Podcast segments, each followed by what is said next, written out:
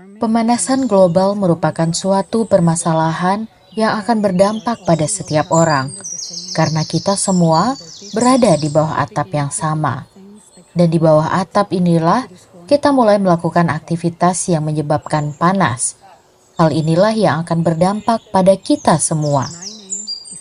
Nama saya Everdils Cordoba Borja, dan saya merupakan pemimpin komunitas dari Dewan Komunitas Keturunan Afrika di daerah aliran Sungai Tolo dan zona pesisir selatan Koko Masur.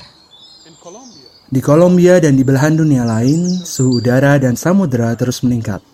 Sebagai sebuah tanda terjadi perubahan iklim.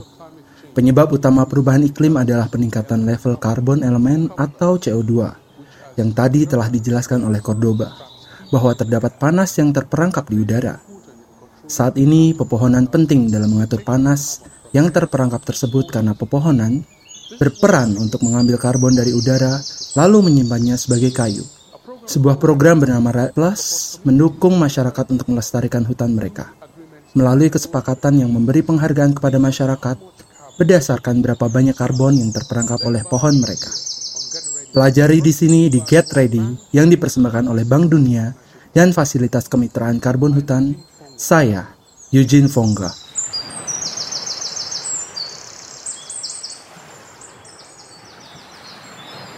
Sebatang pohon bagaikan segelas air. Namun, bukannya air, di dalam pohon kita menemukan karbon. Sangat sedikit benda yang memiliki kemungkinan menyimpan karbon dioksida. Pohon memenuhi fungsi tersebut. Dan itulah sebabnya pohon memiliki struktur yang kita kenal sekarang. Melindungi pohon itu penting karena pepohonan menyediakan air bersih, menarik hewan yang bisa diburu dan menyediakan benih. Semuanya penting dalam menopang kehidupan. Namun, pohon juga menyimpan karbon, seperti yang dijelaskan oleh Brian Guerrero, spesialis karbon dari organisasi CO2 Zero yang berbasis di Kolombia. Pohon merupakan salah satu dari sedikit benda yang memiliki kapasitas untuk menyimpan karbon. Guerrero lalu melanjutkan dengan analogi pohon dan gelas. Ketika Anda menebang pohon, rasanya seperti Anda memecahkan segelas air. Apa yang ada di dalamnya akan dilepaskan. Pohon telah menangkap banyak karbon selama ribuan tahun, dan semua karbon itu akan dilepaskan saat Anda menebangnya. Hal ini bisa sama parahnya dengan menyalakan 100 mobil sekaligus.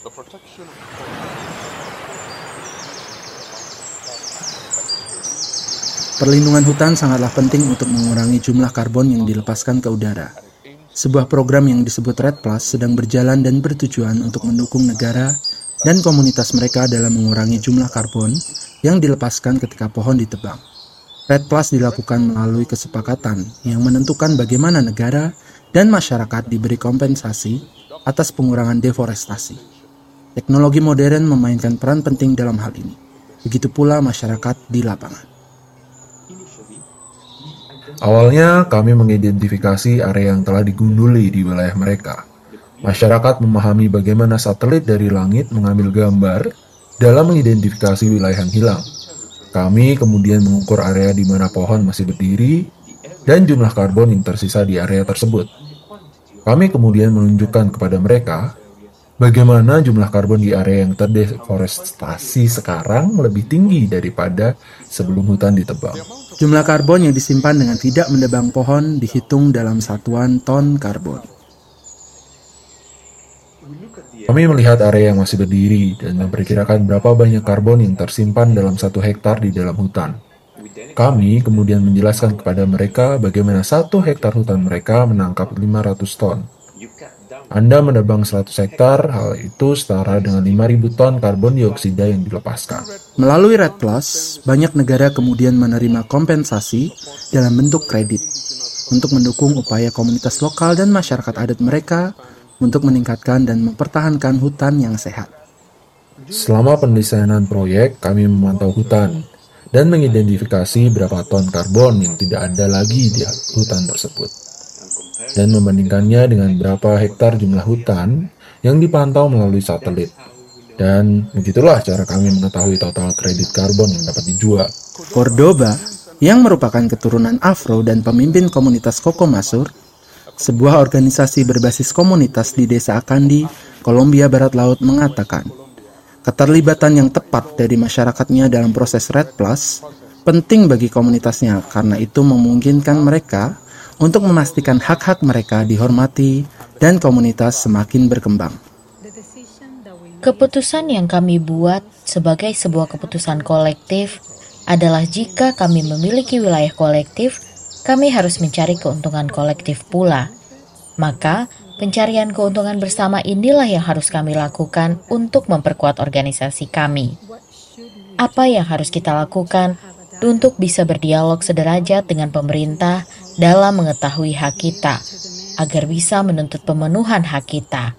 Saat itulah kami mengambil keputusan bahwa dengan pendapatan dari program, kami akan memperkuat struktur organisasi dan menciptakan lapangan kerja masyarakat agar dapat tumbuh sebagai organisasi dan dapat mempengaruhi pemerintah dalam mengelola proyek supaya dapat membuat klaim bahwa tidak ada orang lain yang akan melakukannya untuk kita.